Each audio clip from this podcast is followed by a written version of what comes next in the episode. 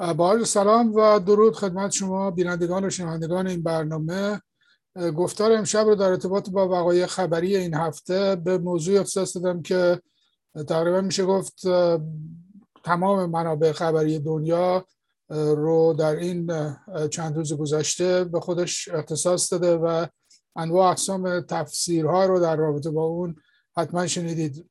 واقعیت این هستش که از مدت ها قبل اعلام شده بود که نیروهای آمریکا از افغانستان خارج خواهند شد و یکی دو برنامه گذشته هم در رابطه با ملاقاتی که نمایندگان طالبان در تهران داشتند با وزارت امور خارجه ایران رو در این برنامه پوشش دادم ولی برخلاف اون چی که انتظار می‌رفت یا اون چیزی که حداقل مقامات اطلاعاتی ایالات متحده پیش بینی می‌کردند و در موردش توضیح می‌دادند. اتفاقات درون افغانستان بسیار سریعتر از اون چه که پیش بینی می‌شد اتفاق افتاد و به محض اینکه در واقع آخرین نیروهای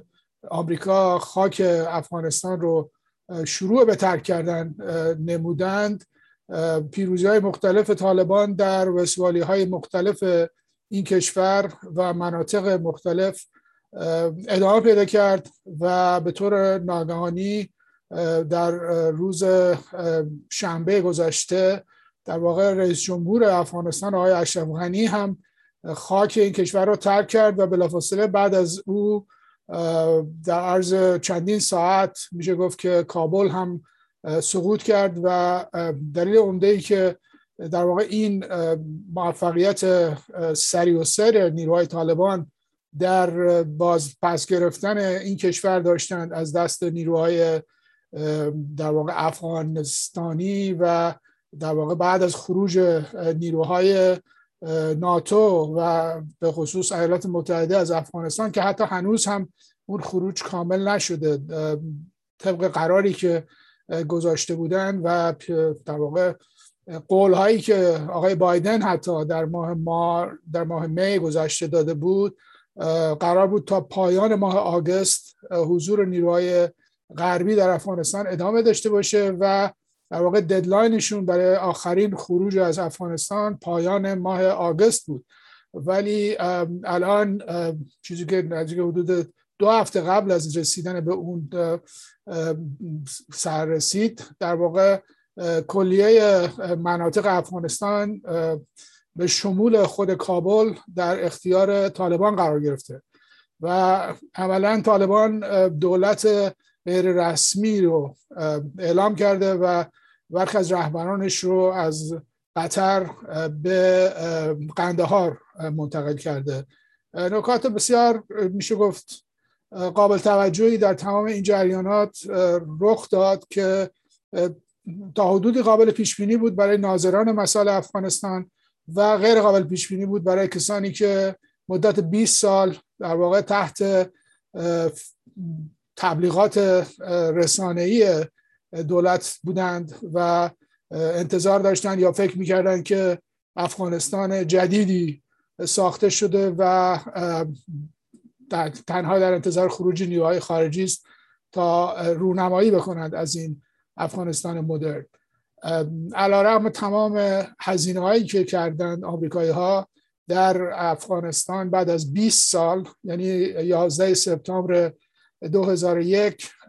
هنوز به, پا به 20 سالگردش هم نرسیدیم. ولی عملا کل پروژه‌ای که در واقع آمریکا مدعی بود در افغانستان داره اجرا می‌کنه با یک شکست فاحش روبرو شد و کل سیستم در فاصله چندین ساعت به دست همون طالبانی افتاد که کل حمله افغانستان به همین دلیل صورت گرفته بود. مشکلات عدیده میشه گفت در سر راه این اتفاق هست. از جمله اونچه که در رسانه های غربی میشنویم تاکید بسیار زیاد بر فساد مالی در درون دولت های افغانی که تاکنون به وجود آمدند. واقعیت این هستش که خصوصا از آغاز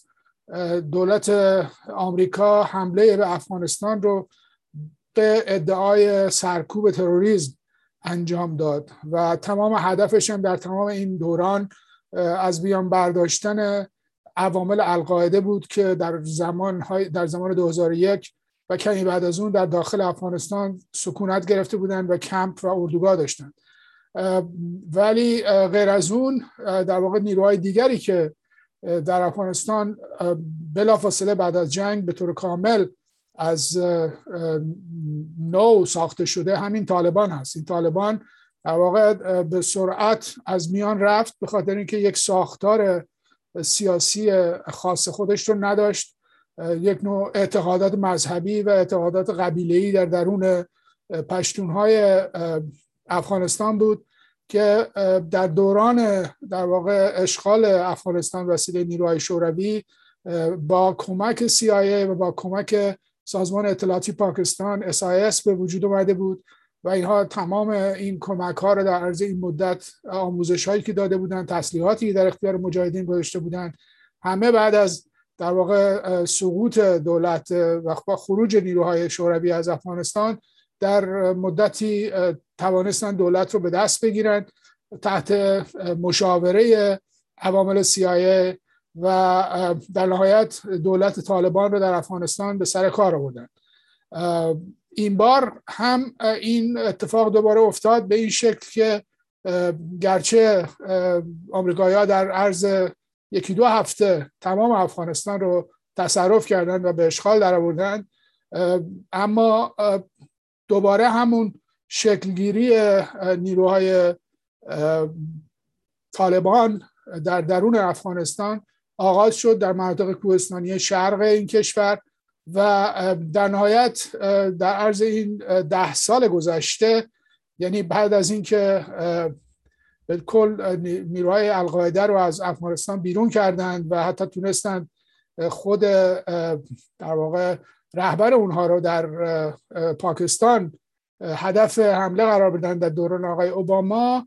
اما بعد از اون دیگه حرکت در واقع سرکوب طالبان متوقف شد عملا. تعداد زیادی حملات به تجمعات عادی از جمله عروسی هایی که می گرفتند در روستاها و در مناطق در واقع دور از کابل اتفاق افتاد که هیچ کدوم از اینها عملا کمکی نکرد به وجه آمریکا. از طرف دیگه اصولا همین فساد مالی که در درون دستگاه به سر کار آمده به وجود آمده بود و اون آلیگارشی که نزدیکان به کاخ ریاست جمهوری در افغانستان ازش استفاده می‌کردند. عواملی که از خارج از افغانستان به این کشور فرستاده شده بودند یا در اونجا بودند اینا همه کمک کردند که یک نوع در واقع امپراتوری مالی در اونجا با وجود بیاد که همه می‌تونستن ازش استفاده کنند سرجم بیش از دو تریلیون دلار یعنی بیش از دو هزار میلیارد دلار در افغانستان هزینه شد هزینه نظامی. که به تب قسمت عمده ای از اینها به جیب کمپانی ها و در واقع مؤسسات نظامی و سازندگان سلاح رفت. ولی بخشی هم میشه گفت که در اونچه که قرار بود برای دولت سازی در افغانستان هزینه بشه به جیب کسانی رفت که نزدیک به مقامات دولتی بودن نزدیک به دو رئیس جمهور این کشور حامد کارزای و بعد اشرف غنی بودن. در این فاصله در واقع اطمینان مردم به اینکه یک دولت صالحی بر سر کار آمده در افغانستان و می‌تونن روش حساب بکنن به مراتب محدود بود و نهایت به جای رسید که به محض اینکه احساس خطر کردن که طالبان داره نزدیک میشه تمام نیروهای ارتشی که ظاهرا امریکایی ها در افغانستان تعلیم داده بودند تسلیح کرده بودند و حتی یک نیروی هوایی داشتن برای خودشون هواپیماهایی که در اختیارشون گذاشته شده بود برای عملیات نظامی در داخل. همه اینها به طور کلی به ناگهان سقوط کرد. اون چندین صد هزار دیویس هزار سربازی که آموزش دیده بودند حتی یک نفرشون حاضر نشد که یک گلوله بر علیه نیروهای طالبان شلیک بکنه حتی کاخ ریاست جمهوری در عرض چندین میشه گفت ساعت بلافاصله درش رو باز کردن و نیروهای امنیتی که قرار بود از کاخ ریاست جمهوری حمایت بکنن در رو باز کردن به سوی طالبان.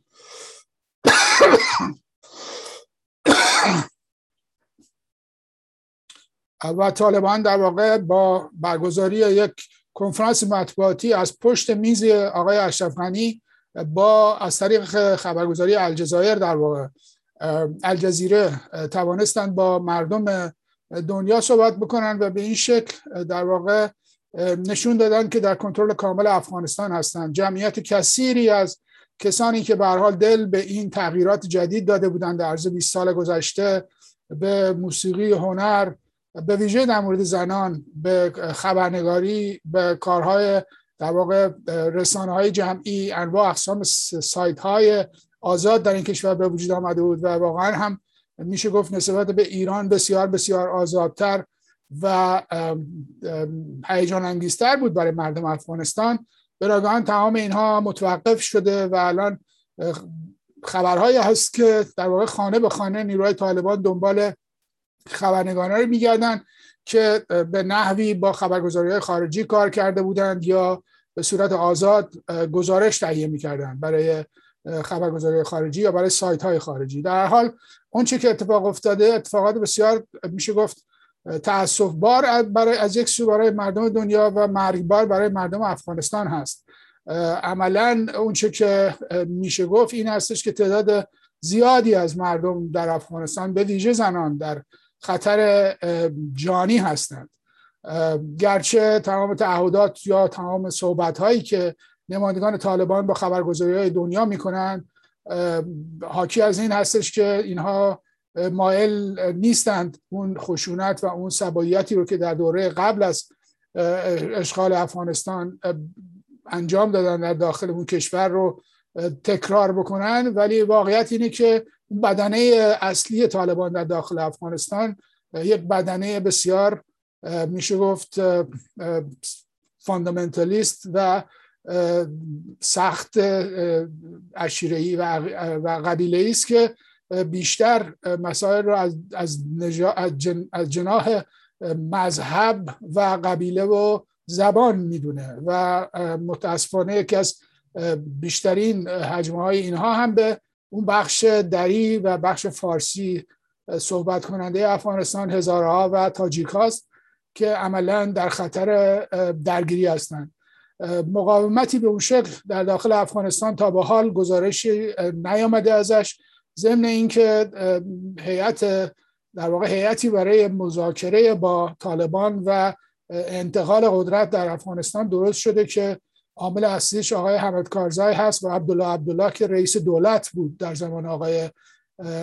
اشرف غنی. اینها مذاکراتی رو ظاهرا با طرف با رهبری طالبان در قطر انجام میدن و پیش بینی شده که به حال بتونن طی یک ماه آینده دولتی رو مستقر بکنن در داخل افغانستان. ولی زیاد امیدواری نمیشه به این صحبت ها داشت به خاطر اینکه عملا چون نیروی در اختیار احمد کارزای و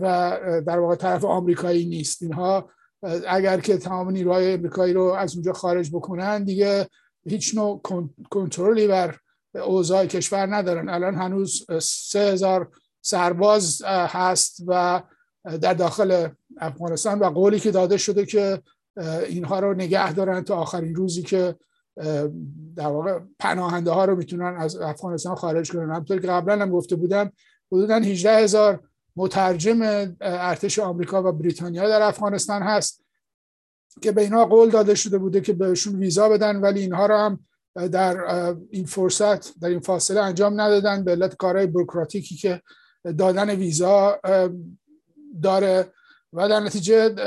هواپیماهایی دائما در حال پرواز هستن از داخل افغانستان به خارج که هزاران نفر از در واقع کارکنان معمولیت های دیپلماتیک خارجی رو از افغانستان خارج می‌کنن. برای مدت یک, یک روزی یا میشه گفت 24 ساعت تا 36 ساعت اصلا کنترل فرودگاه از دست رفته بود به خاطر اینکه هزاران نفر در واقع روی باند فرودگاه خیمه زده بودند و به زور می‌خواستن با هواپیما خارج بشن از افغانستان و در حالی که این پروازها هم به طور کامل متوقف شده بود.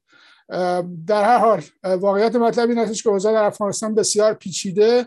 و ناروشن هست و واقعا تنها چیزی که میشه گفت این هستش که در عرض این 20 سال با این همه هزینه دولت آمریکا نتوانست یک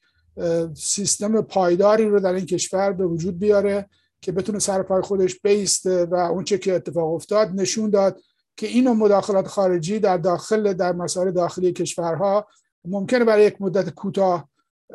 نتیجه بخش باشه. ولی تا وقتی که یک ساختار درونی در اون کشور نباشه که ازش دفاع بکنه یا پای خودش بیسته این سرمایه گذاری ها و این در واقع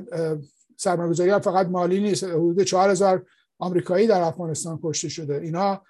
علاوه بر ده ها هزار افغانی است که به قتل رسیدن در عرض این 20 سال. ولی در نهایت همون چون ساختاری وجود نداره اونجا که بتونه یک دولت وابسته به ملت رو ایجاد بکنه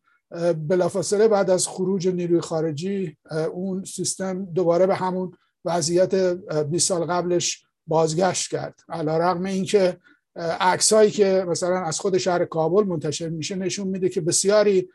ساختمان های نو استادیوم های نو سارون های زیبا ساخته شده ولی در عمل اون بافت درونی